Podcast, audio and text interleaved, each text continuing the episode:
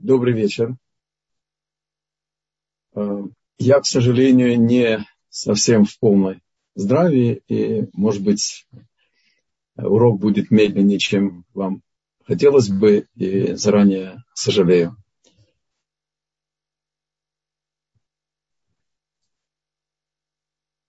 Равульга приводит семь периодов жизни, которые и будут наш, темой нашего урока. Как человеку себя реализовать самым лучшим образом по воле Бога в эти периоды жизни. Но сначала начнем с самого начала. Творец создал мир, посмотрев в Туру, и его воля – это и есть реализация. Мы с вами об этом учили. И теперь Творец продолжает управлять нашим миром строго по Торе. Но у Бога нет отдела суда, отдела милосердия, у него нет Министерства обороны, Министерства здравоохранения. Творец проявляет все виды своей воли по отношению к многообразию нашей действительности, нашего мира, исходя из его сути, непостижимой для нас, она одна, едина, неделима, не имеет структуры. Это то, что нам открыл.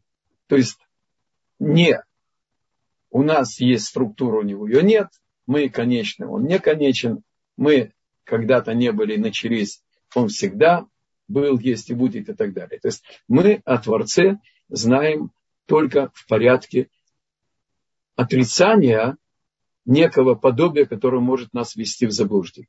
Но нам сейчас важен момент следующий. Когда Бог открывается Моше Рабей и говорит ему, что я посылаю тебя быть посланником освобождения еврейского народа, зародившегося в египетском рабстве. Моше Рабейну первый раз удостоился божественного откровения. И он спросил Бога, меня спросят, от имени кого я пришел. Нет у Бога имени собственного. Речь идет о том, что Авраам, Ицхак, Иаков и 12 колен Израиля, они передали Тору которое они получили от первого человека по цепочке Ханох, которого Бог взял живым на небо, Метушелах, Шем, Хам, э, слегка Хам, Шем, Эвер, э, значит, Хам я оговорился, Шем, Эвер, и, значит, у которого учился Авраам, Ицхак, Яков и так далее. То есть инструкция, как себя вести и как пользоваться миром, была дана, но вопрос был, какого вида управления удостоится евреи, чтобы освободиться. Имена Бога – это пароль, который включает, если правильно его привести в действие, определенное воздействие, вид воли Бога, которое и связано с этим именем пароля. А Бог ему сказал, скажи им, Эхе Ашер Ихе. Представь его, мое управление, которое их выведет из Египта, Экье Ашер Ихе. То есть, когда я говорю это в порядке пароля имени Бога, воздействие, тогда надо сказать Экье Ашер Ихе. Хотя на уроке можно сказать Экье Ашер Ихе. Буду таким, какой я есть, так и буду и в продолжении. Рамбан объясняет. Бог сказал Моше, скажи еврейскому народу, что ему достаточно знать, что я отменю все законы природы, которые установил десятью речениями, и я проявлю управление, которое они увидят сами через десять казней египетских и через все чудеса выхода из Египта до Синайского откровения – и так как я проявил себя силой всех сил. И для того, чтобы дать место соучастию в управлении мира еврейскому народу, я дал им управление десяти заповедей, так оно будет продолжаться и дальше.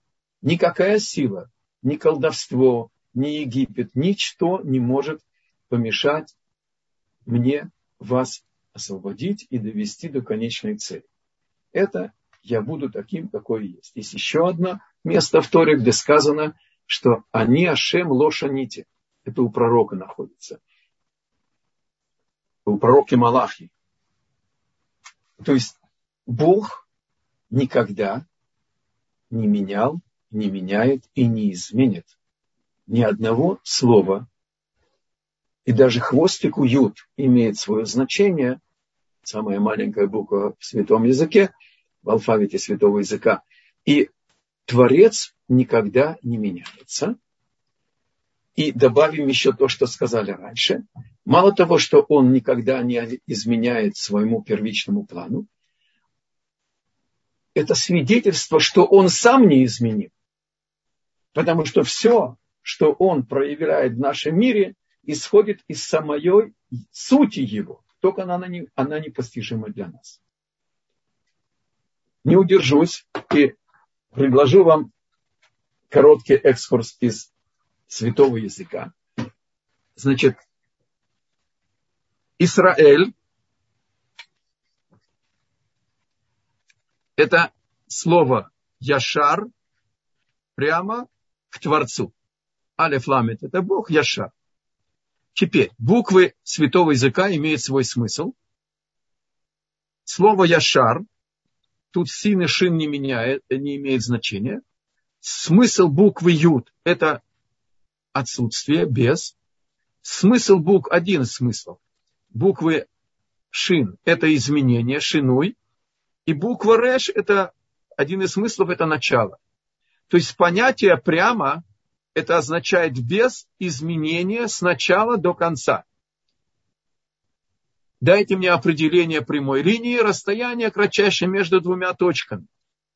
На горе Синай Бог открыл свою Тору, а теперь, дорогой еврей, Яшар прямо, то есть без изменения начального плана до прихода Машеха. Это и есть прямо к Творцу, а Алеф Ламет это Бог, Алеф Ламет это сила, и это, в принципе, формула, которая начинает, я хочу с нее начать, какое отношение имеет к нам то, что Бог не меняет своего управления, и Он связал часть своего плана с человеком, дал человеку свободу выбора, и тогда человек может идти прямо, а может и не прямо. И в зависимости от нашего поведения Бог корректирует свой план, но эта корректировка не отменяет плана, она только меняет, как говорится, суть управления или реализация идет на языке, на иврите это звучит так. О аль-ядха, о аль-габха. Или твоими руками, или на твоем горбу. И э, не звучит это на русском языке. Ну, в общем, мы поняли, о чем идет речь. Мы с вами учили, что Бог создал нас вечной душой, с вечной душой, и у первого человека, и у первой пары было и вечное тело. И он нас продолжает осуществлять. Если так, то мы в своей внутренней сути имеем функциональное подобие Богу. Так же, как Творец создал этот мир, исходя из своего постоянного естества и сути, которая не меняется. И он свободной волепроявлением создал план нашего мира Тору и продолжает так, продолжает осуществляться. Выясняется, что у нас в потенциале находится возможность жить по Торе, без отклонений, без изменений. И это и есть настоящая жизнь. Но пока это в потенциале. У нас есть свидетельство, что эта идея, она была реализована людьми. Яков Авину говорит, после того, когда ему в откровении ночном Бог показал лестницу, Вегая Ашем ли лелоким. И будет мне Творец моим проводником, моим поводырем, моей опорой. Раши приходит и говорит, Яков Авину свидетельствует, чтобы на мне было бы божественное присутствие от начала до конца, и чтобы не было никакого изъяна у моего потомства.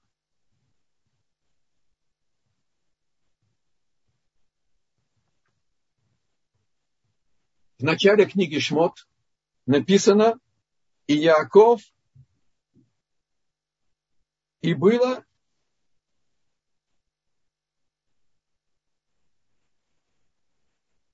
Коль нефеш йоцей Мицра, Яков шевим нефеш. Звучит совершенно неграмотно, да? Но это же шифр. И было вся душа в единственном числе, которые спустились с Яковом, 70 душ, лоны фашот эланов. Ваясев Аяба Мицрая. А Йосеф был в Египте. Мы знаем о продаже братьями Йосефа в рабство в книге Береши отвечает устная Тора и говорит. Здесь не лишнее упоминание, что Йосеф был Мицраем. Йосеф был наследником Торы Якова. Он был промежуточным звеном между коленами и працами.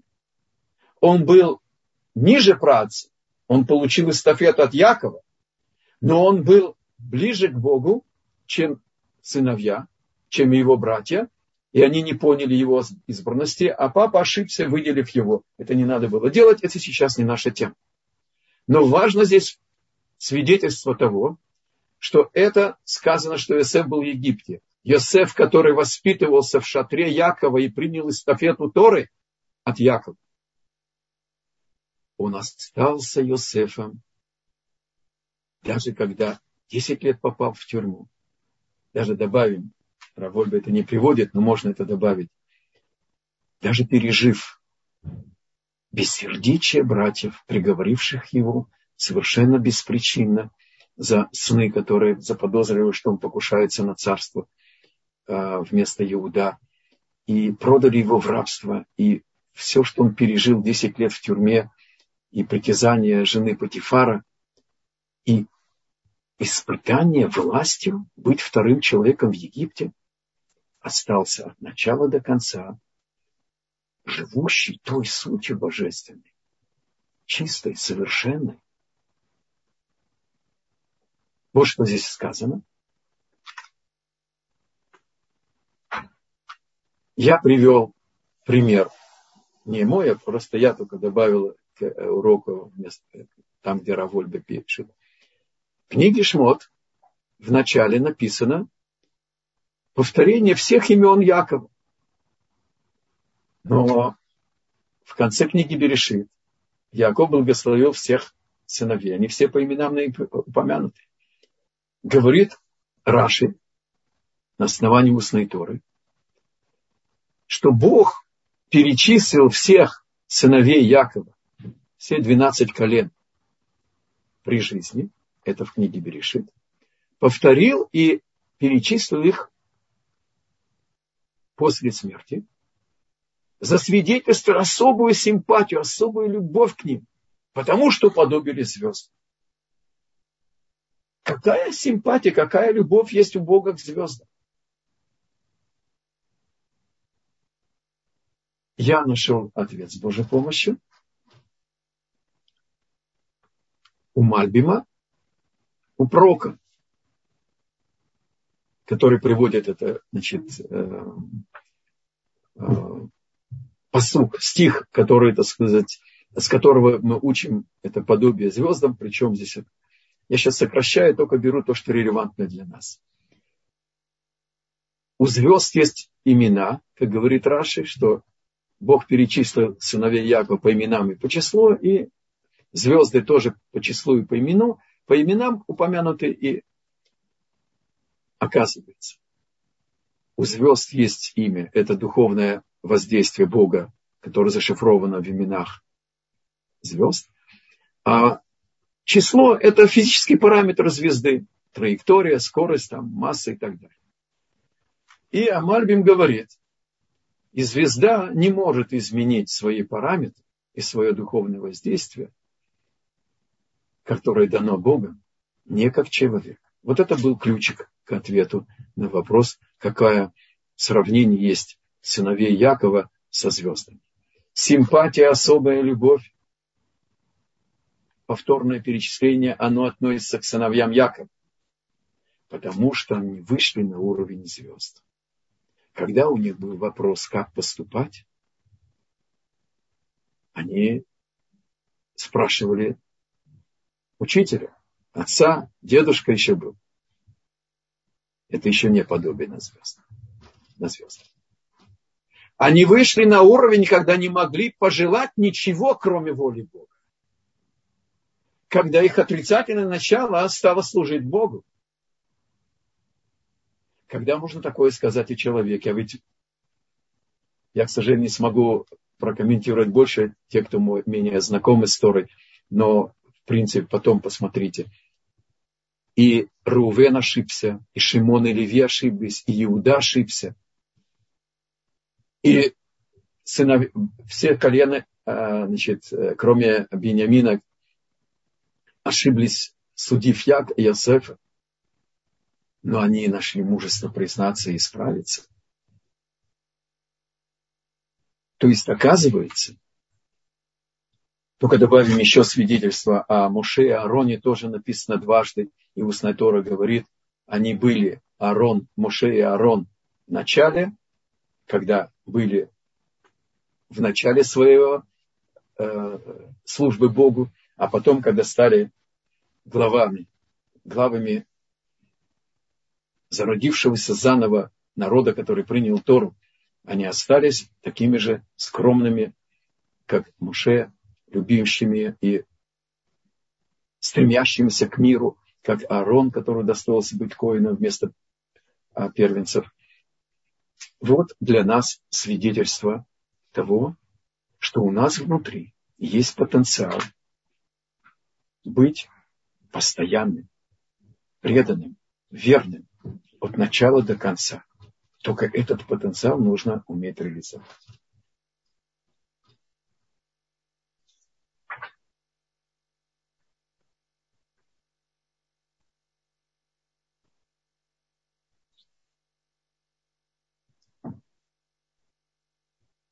Для того, чтобы рассмотреть более детально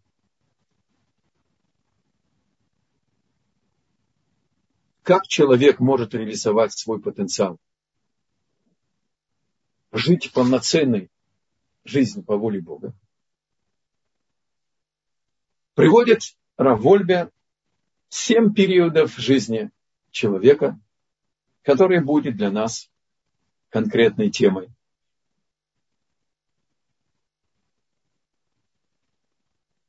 Экклезиаст. Первая глава, третий значит, стих, говорит, что семь раз Шлемо Амелех, царь Шлемо, сказал о чем-то в мире Гевель Гавалим. Семь раз потому что это каждый раз описывает, намекает на семь миров, которые видит человек, в котором формируется или живет человек, другими словами. Это делится по возрастным группам. Не торопитесь понимать это буквально, все рассмотрим из раташи.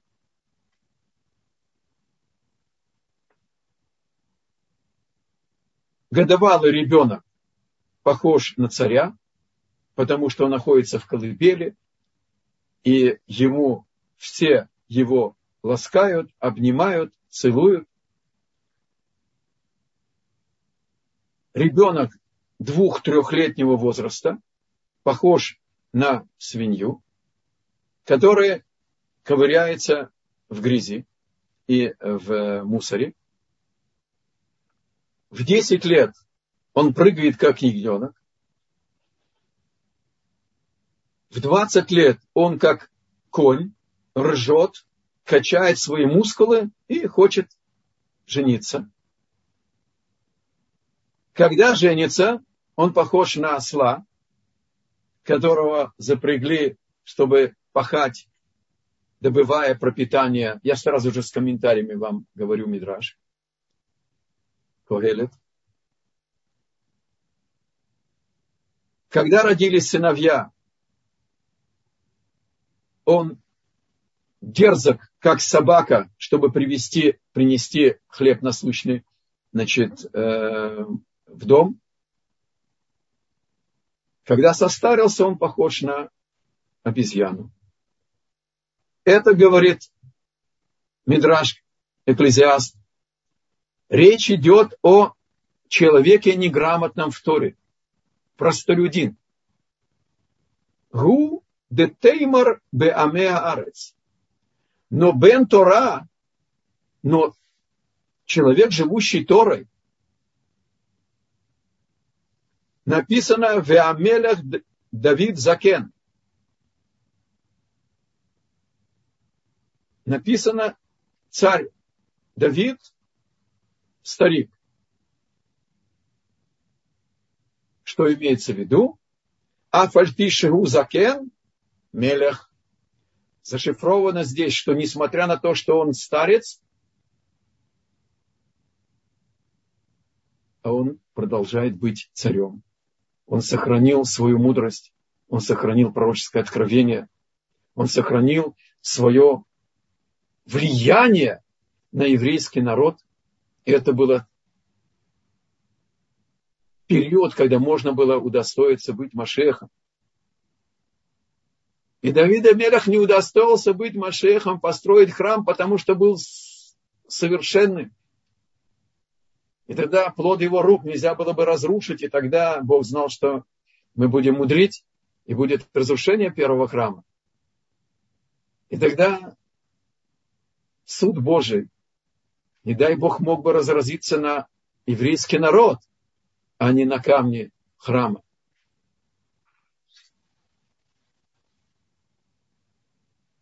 Семь этих возрастных периодов – это семь периодов нашей жизни. И человек в Торе описан по критериям Торы. Что имеется в виду? Вильнюсский Гаон пятилетнем возрасте закончил весь Талмуд. И произнес урок в большой синагоге Вильна, а там в Вильна, тогдашнем Вильнюсе, значит, э, были гигантские мудрецы. А он дал урок, глубочайший урок по Талмуду с галактическими новинками. В 10 лет он закончил и знал от корки до корки, как говорится, всю книгу Яцера, одна, один из талмуд, э, каббалистических трудов, он уже знал и секретную часть Торы.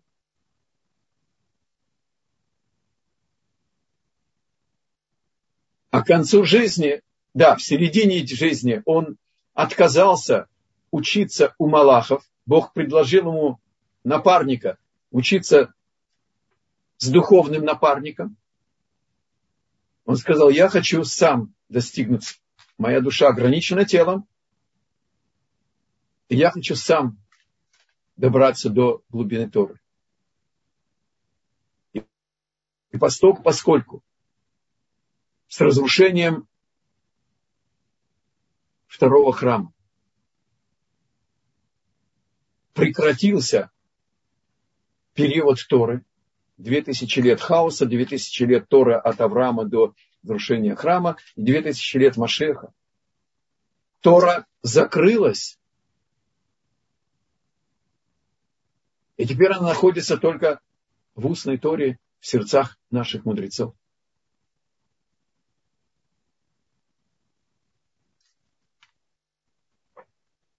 Он отказался. Так он в конце жизни Виновский Гаон учил из письменной Торы выводил все устно. Устная Тора, она много листов посвятила, чтобы выяснить, где в письменной Торе зашифрован этот закон, этот, значит, мудрость. А он это сделал обратно.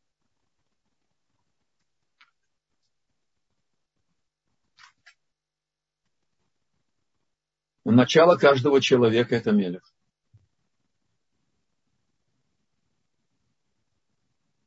Мы рождаемся с потенциалом быть мелех. Добавить можно. Мы каждый день получаем чистую, совершенную душу. Какие задачи ее ожидают в этот день? Это зависит от наших достоинств, от наших ошибок, падений, грехов или от наших достоинств, молитв, мецвод и так далее. Но сама душа, она приходит к нам чиста. Совсем потенциал, только его нужно уметь реализовать.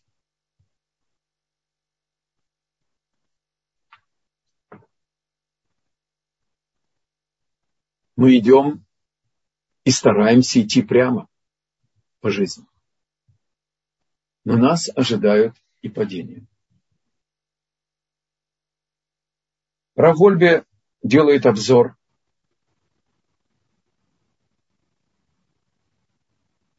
ребенок учится с желанием.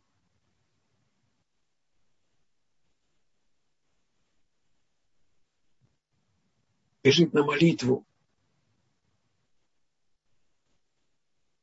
Приходит 13-летие, ему празднуют бармицу, дарят книги.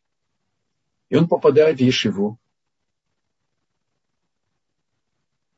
В каком-то периоде, начав, конечно, в восторге, с желанием, этот восторг блекнет, это желание гаснет. И он перестает желать учиться. А тот, кто продолжает учиться, женится, и после свадьбы его ожидает переворот. И он еще продолжает ходить, иногда учиться и так далее. Но его затянула нужда, заботы. И даже если человек продолжает и после свадьбы, и становится мудрецом, и преподает, у него есть ученики, и он становится Роша Шива. Через какое-то время появляется необходимость содержать Ишиву.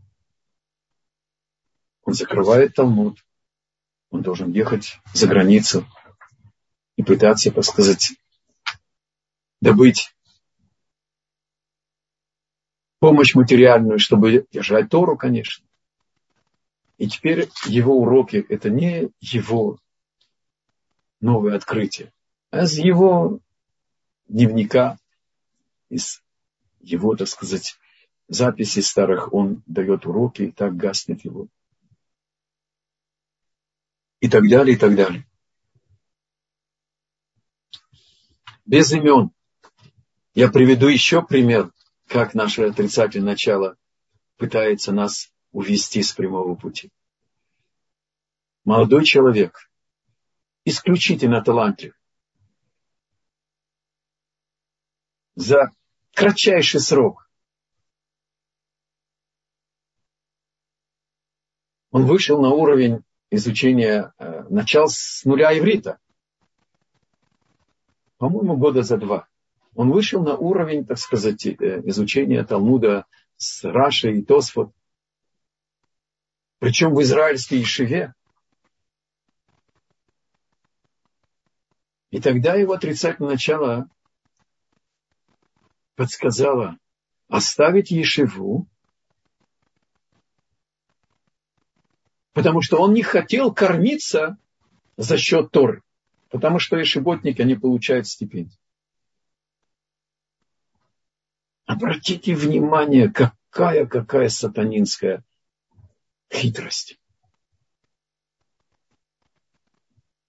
Приводит Равольбе свидетельство главного раввина Ишиват Хеврон Раф Сарны, Захар Цадик Вакадош Гевраха. Он в молодости слышал Сихат Мусар, урок Мусара. И этот урок запомнился ему на всю жизнь. Коротко я своими словами расскажу, что там произошло.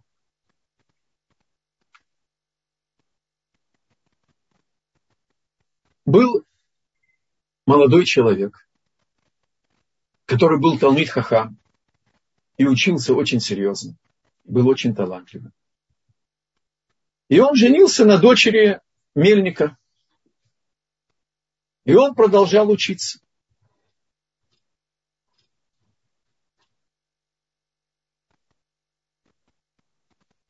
Однажды у мельника был какой-то недостаток в рабочей силе, был разгар значит, молоть муку, ему нужен был помощник. И он предложил своему зятю, чтобы он бы оставил Торы и помог бы ему. Зять отказался.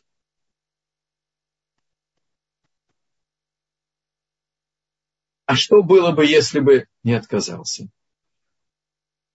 Рассказал учитель на уроке Равсарна, что могло бы произойти то, что он бы застрял бы, он бы получил бы деньги, продолжал бы еще учиться, но он бы не смог бы реализовать себя как Талмит Хаха. И пришло бы время конца его службы. И он бы стоял бы перед судом. И его обвинили, что он убил мудреца Гдолядор, великого мудреца своего поколения. И душа нашего, так сказать, зятя мельника содрогнулась бы, сказала, я, я не могу, так сказать, пылинку, так сказать, сдвинуть.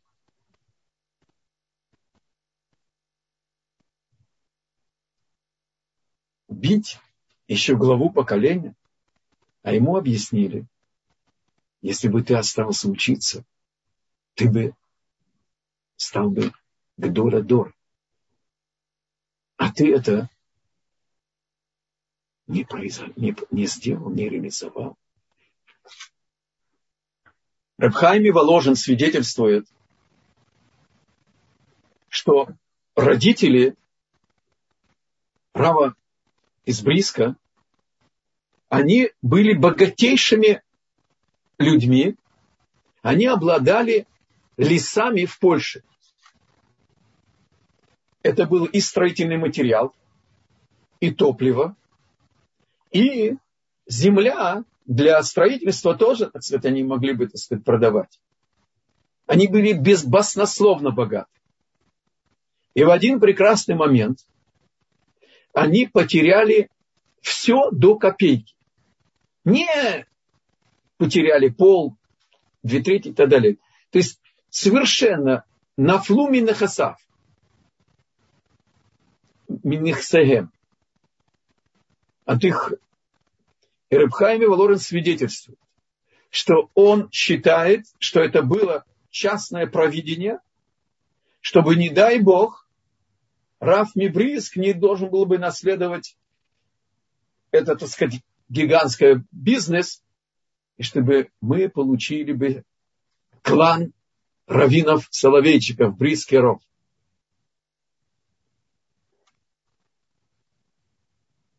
Наберемся мужества. Перед кем не стоит вопрос насчет будущего наших детей. Да, мы уже поняли много. Мы направили наших детей в харидимный детский садик, в харидимный хедер, в харидимную ешиву. И все-таки где-то зажигается лампочка сомнения.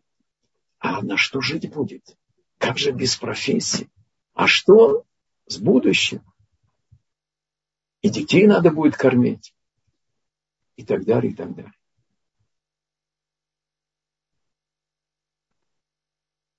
То, что в Ешеве есть профессия, не все знают.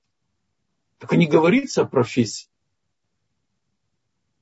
И можно быть и учителем, и учителем Танаха, и преподавать Галаху, и быть религиозным адвокатом, и быть лектором, и быть судьей. Только нет факультетов и нет, так сказать, диплома.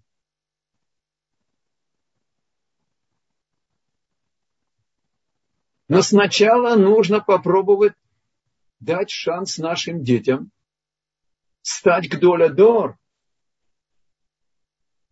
быть допущенными в пульт управления, быть соучастником в сохранении мира, как мы с вами учили. Что делает изучение Тора.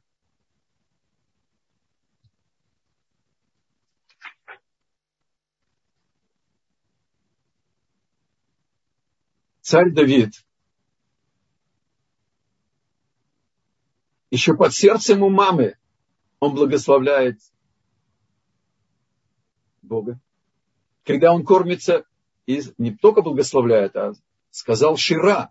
Это, значит, э, пророческое откровение, песнь души. Когда он кормился грудью, он восхваля, восхва, благодарит Бога за то, что он кормится грудью, которая находится напротив места бина. Сердце символизирует мудрость, пропущенная через сердце. А не мог бы кормиться как животное, место, которое, так сказать, неприятное, мягко говоря. И так далее, и так далее учиться восторгаться миром. Приводит Равольбе интересные деталь в нашей молитве. Когда мы после Борху, мы говорим о Шер Яцер.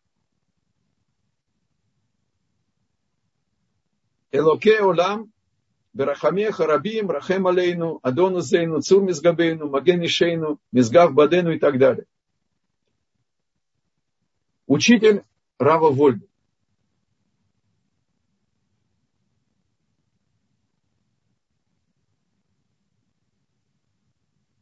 Рабейну Ерухам.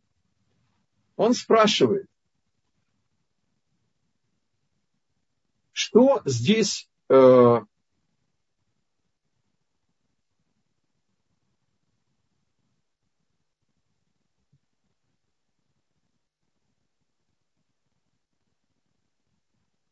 конце написано Мизгав Баадейну, как бы наша опора и так далее. Ведь этот стих и все стихи до Шма Исраэль, это взгляд на созвездие, на звездный мир. И хвала Богу за ту мудрость, за то, так сказать, глубину и сокровенность того, что Он создал. Причем здесь опора наша. И учит Рабейну Рухами говорит, нужно лелеять и беречь возможность трепета и волнения от того, что мы видим вокруг нас.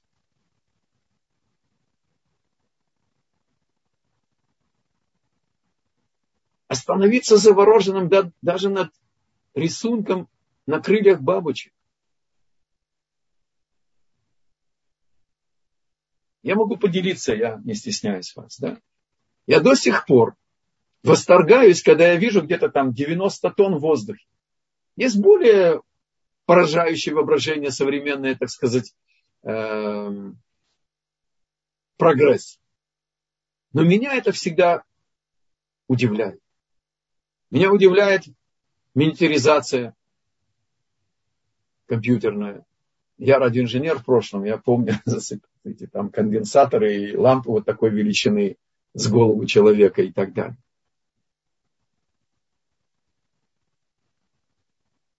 Удивляться полету стай. Скоро приближается наша зима. И тогда Израиль находится на трассе перелета из юга Европы в Африку. Как эти стаи находят азимут и приземляются там, где они приземлялись, и на обратном пути становятся на тех же деревьях на улице Штраус в Иерусалиме и так далее. Лелеять этот трепет,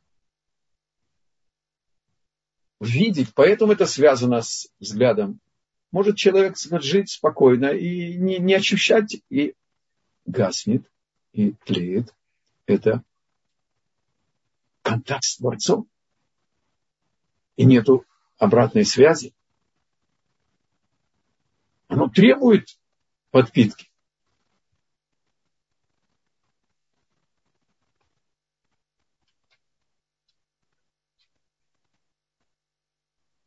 И Вименский Гаон говорит, что здесь э, эти четыре, четыре Адон, Узейну и Цур Мизгабейну говорит значит, о снова периода в жизни нашей.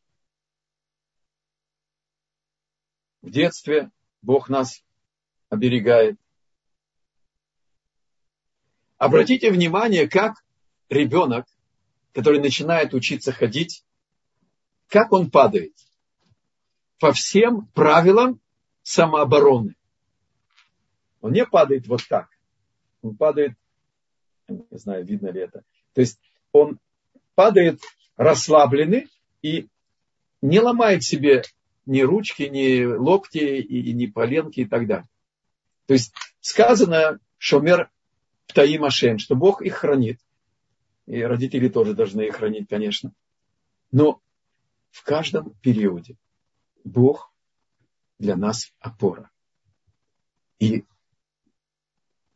в этом плане нужно знать, есть трудности, но не торопиться изменять своему предназначению.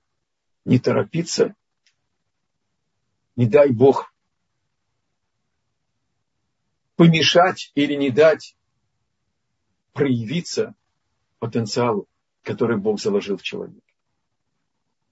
И есть свои критерии. И когда человек выясняет в Ешеве, что это не для него, чтобы изучение Торы было главным занятием.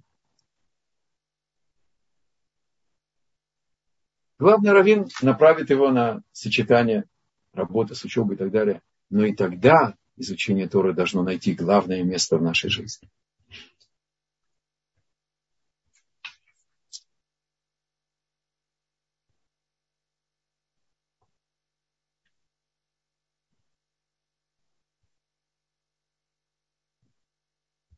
Трактат Йома приводит интересные вещи. Сейчас это уже изменилось.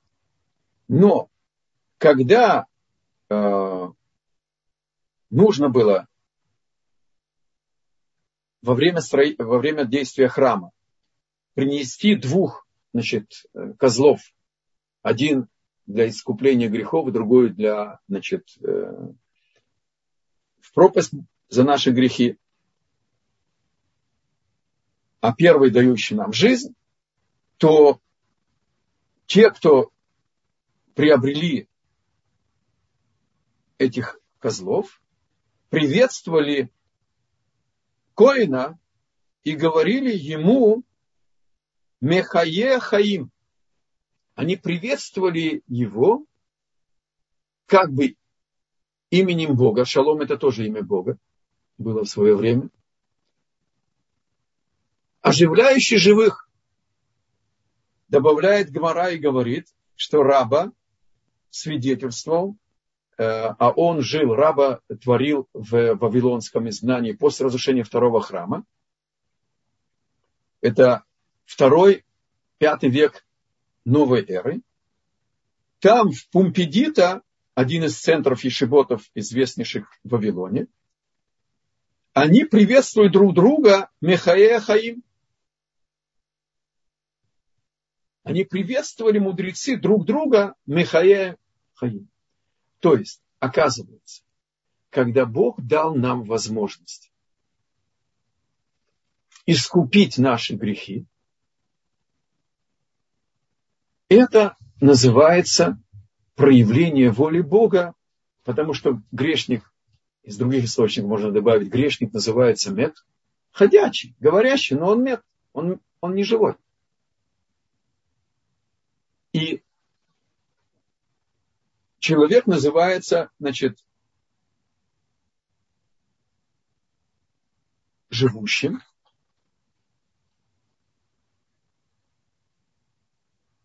если он понимает, что Бог дал ему жизнь и дает ее, и нужно ее пройти, не оступаясь, не искривляя путь, не умирая.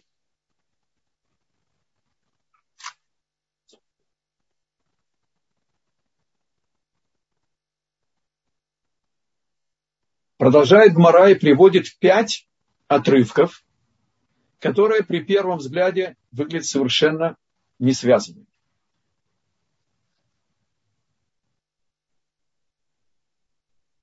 Первое, я прочту вам сначала бегло пять отрывков, да? Идгалех лифне Ашем беарцота хаим. Псалом Давида, что он просит у Бога, чтобы удостоиться э, быть перед тобой в странах жизни, то есть быть в Ешеве, учить Тору и служить тебе. Амар Раф Егуда зе маком шваким. Это базары. Вторая цитата.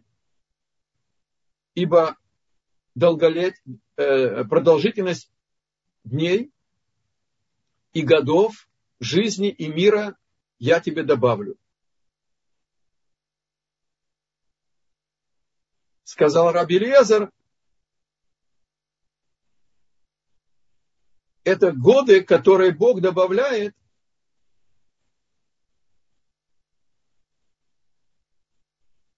из-за плохих годов, э, нарушающих волю Бога. Третья цитата. Я вас называю женщинами. Говорит Рабейну Брахья, это мудрецы, которые похожи на женщину, а делают, э, творят как э, герои-мужики. И четвертая цитата, тот же Рав Брахья говорит, тот, кто наливает в вино, э, вино э, на жертвенник, э, тот, кто хочет удостоиться вылить, э, это, значит, традиция при службе в храме, э, вино тоже лили на жертвенник, чтобы наполнил э, бокалы мудрецов, Мудыха Хамим. И пятая цитата, тот же Равбрахе сказал, если человек видит, что его потомство уходит от Торы, пусть возьмет и женит сына на э, дочери мудреца. Никакой связи. Но оказывается, речь идет о практических советах. О практических советах. На базаре продают хлеб. И человек должен, как мы с вами учили, я должен буду коротко вам это все сказать, потому что у нас не осталось времени.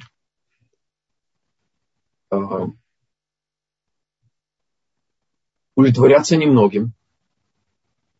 Вместо того, что мне нравится и Бали, поставить, что мне даст больше здоровья и что мне даст больше сил служить Богу.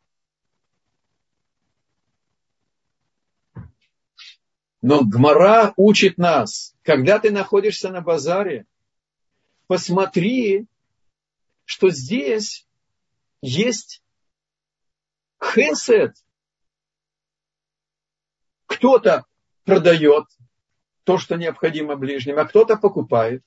И они творят хесед, а мир строен на хесед. В Иерусалиме на шуке Махне Иуда – Помните, был период террористических актов. И был взрыв прямо на базаре. На завтра базар открылся. И стоял продавец. Его телеса выплескивались из-под майки. И такой плотный гигант, мужик. И его громкий голос объявлял, что у него дешево, что у него свежая значит, овощи, фрукты. И кто-то из покупателей усомнился, что он не додал ему сдачи в счете. Он взял свою лапу, гребнул в тарелку с мелочью и кинул ему в лицо и сказал, Лех, вчера здесь был взрыв, и там я вдруг значит, увидел закопченное от взрыва черная копоть. А ты мне сегодня подозреваешь. Я подумал про себя, что этот мужик выяснится, может быть, танкист, который защищает нас на Голанах. И он открыл лавку и продолжает эту жизнь, несмотря на террористические акты. Увидеть на базаре жизнь. Михаил Хаим. Конечно, помочь кому-то нужно или там, значит, предупредить. Я совсем недавно, сейчас ведь гранаты продают, да? И я увидел молодая значит, женщина с покрытой головой, значит, женатая. И она набрала гранаты темно-красные. Они кислые. А светло-розовые, они сладкие. И я ей сказал, извиняюсь, что я говорю, но ой, она мне сказала спасибо, спасибо и так далее. Видеть ближнего. Вторая цитата говорит нам, что есть годы, которые не считаются, которые не жизнь. И Бог может удостоить нас и восстановить нам так. Леосиф Шаним.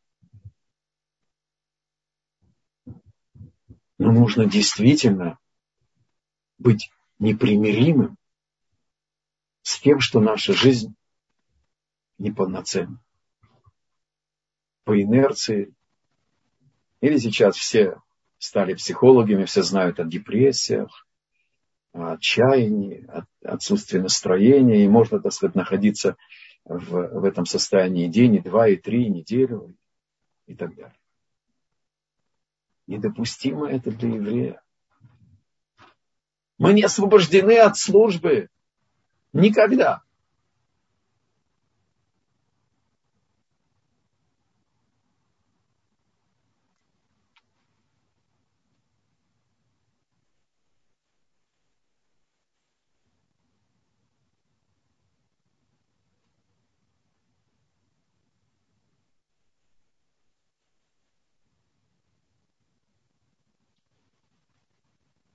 Третья сложность здесь, когда нас сравнивают, э, мудреца сравнивают с женщинами и э, с мужчиной вместе.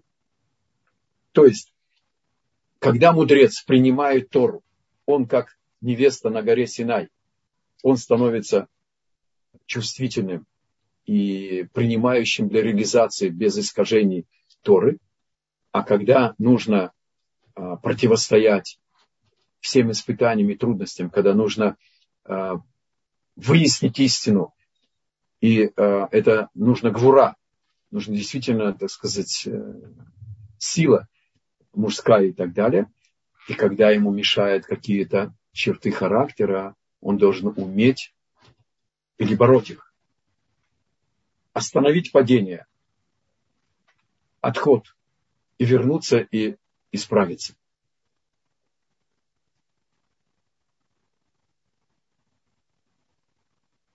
Не изменять жизни Торы.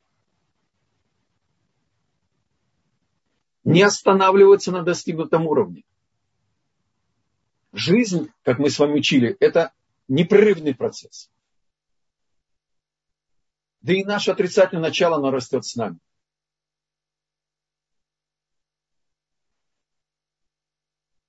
И поэтому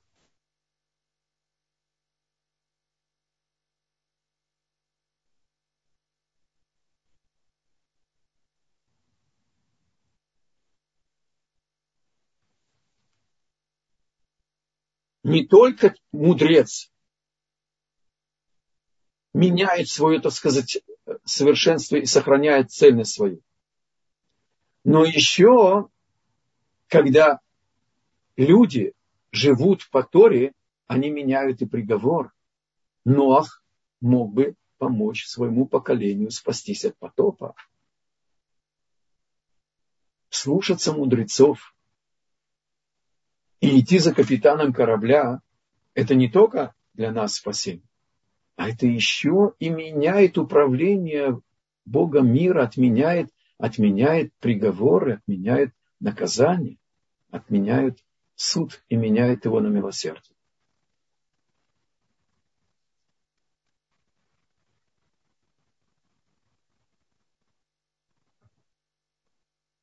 А Четвертое, то, что тот, кто хочет удостоиться возлияния э, вина на жертвеннике, пусть поет вином значит, мудрецов, то есть поддерживает мудрецов. Речь идет здесь еще более глубокой вещи, когда физическое действие удостаивает нас духовное действие в храме, которого сейчас еще нет, к сожалению. И Ахарон Ахарон Хавив, дайте мне еще две минутки, что это значит, если человек видит, что ни о ком не будет сказано, сын уходит от э, изучения Торы? Пусть возьмет и э, выдать зам, выда, э, женит его на дочери мудреца. И говорит Талмуд,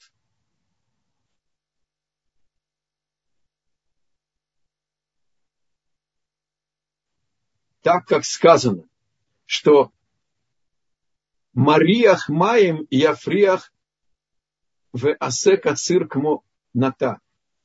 То есть даже влажность просто в воздухе, она спасает дерево, и оно оживает, как будто его посадили на источнике, на земле, которая орошена водой. То есть дочка Талмит Хахам, она впитала атмосферу Торы. Тора – это вода. И вот эта вода, она и оживит этот даже пар, да, это руах, реах, влажность, запах, тончайшее состояние материи, Торы. Оно оживит нашего начавшего уходить сына. И это одна из способностей э, влияния Торы на нас.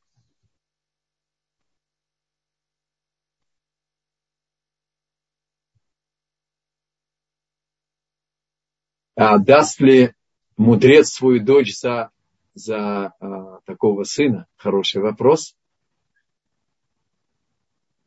Если серьезный мудрец встретится, выяснит его намерения и даст. Один из примеров сидит перед вами. Я приехал в Израиль, знавшим только иврит. Да, сидел в карцерах за то, что не работал в субботу и так далее, но знать я ничего не знал.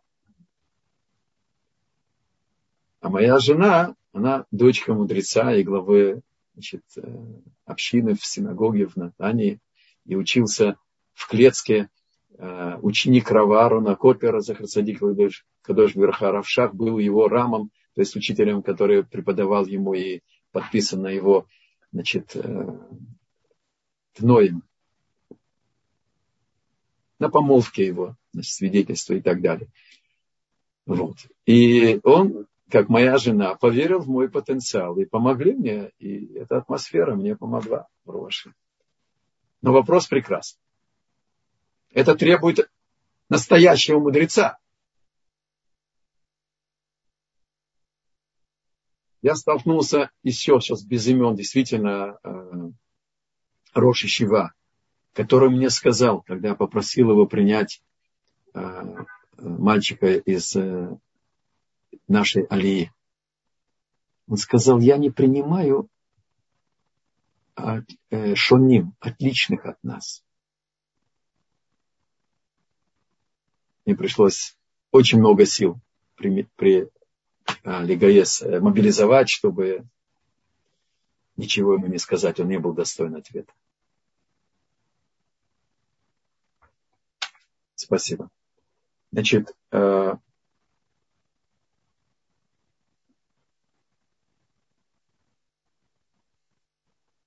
так если запах Торы, в том смысле, как мы учили, он оживляет так как же сама Тора нас оживляет?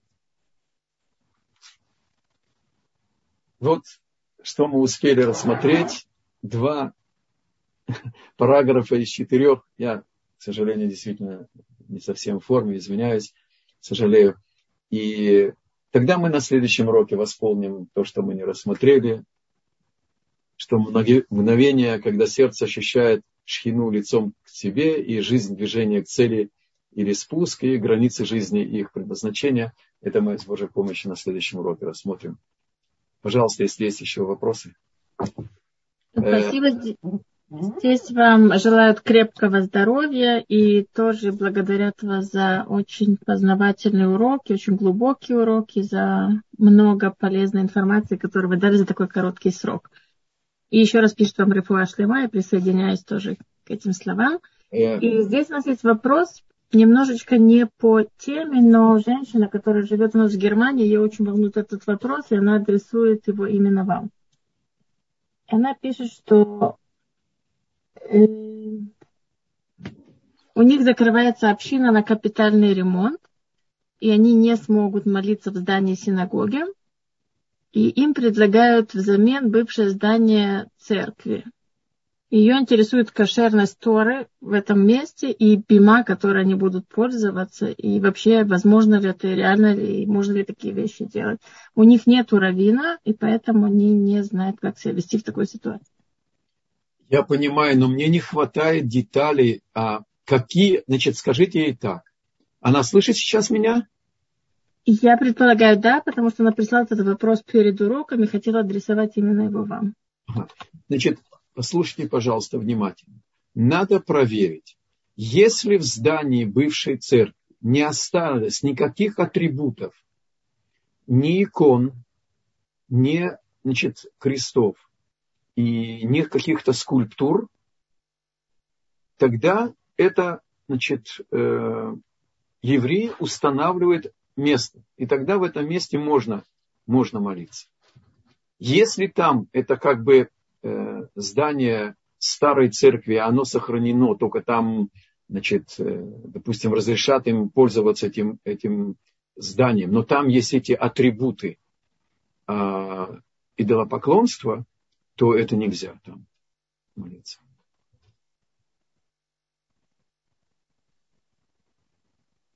Спасибо. Например, в Николаевский э, собор в Ленинграде, да, э, можно войти, потому что там ничего не сохранилось, и там просто можно видеть этот маятник, который свидетельствует о том, что Земля крутится вокруг, вокруг э, э, Освояси. А, например, я летел на семинар в Одессу и остановился в Истамбуле, и было утро, и мне надо было молиться. Я подумал, там это же просто один из крупнейших перекрестков, э, значит, воздушных перекрестков в мире. И, и там сотни тысяч, э, может быть, людей, так сказать, проходят в дом в день. И я подумал пойти э, в, в мечеть помолиться. И в мечеть можно молиться, строго говоря, потому что там нет никаких элементов идолопоклонства. Потом все-таки нашел какой-то уголок, Пожалуйста, еще вопросы, есть. И вопросов больше нет. Тут говорят, можно ли говорить за ваше здоровье Телим. И лё, лё, лё, не надо, нет, это, это не так. Серьезно, это просто временная такая недогу... недомогание. Недомогание, да. Спасибо. А у жены э, положение стабилизировалось э, пока значит, и нету опасности, нету, значит, и мы находимся в хороших руках и должны, можно продолжать молиться за ее здоровье.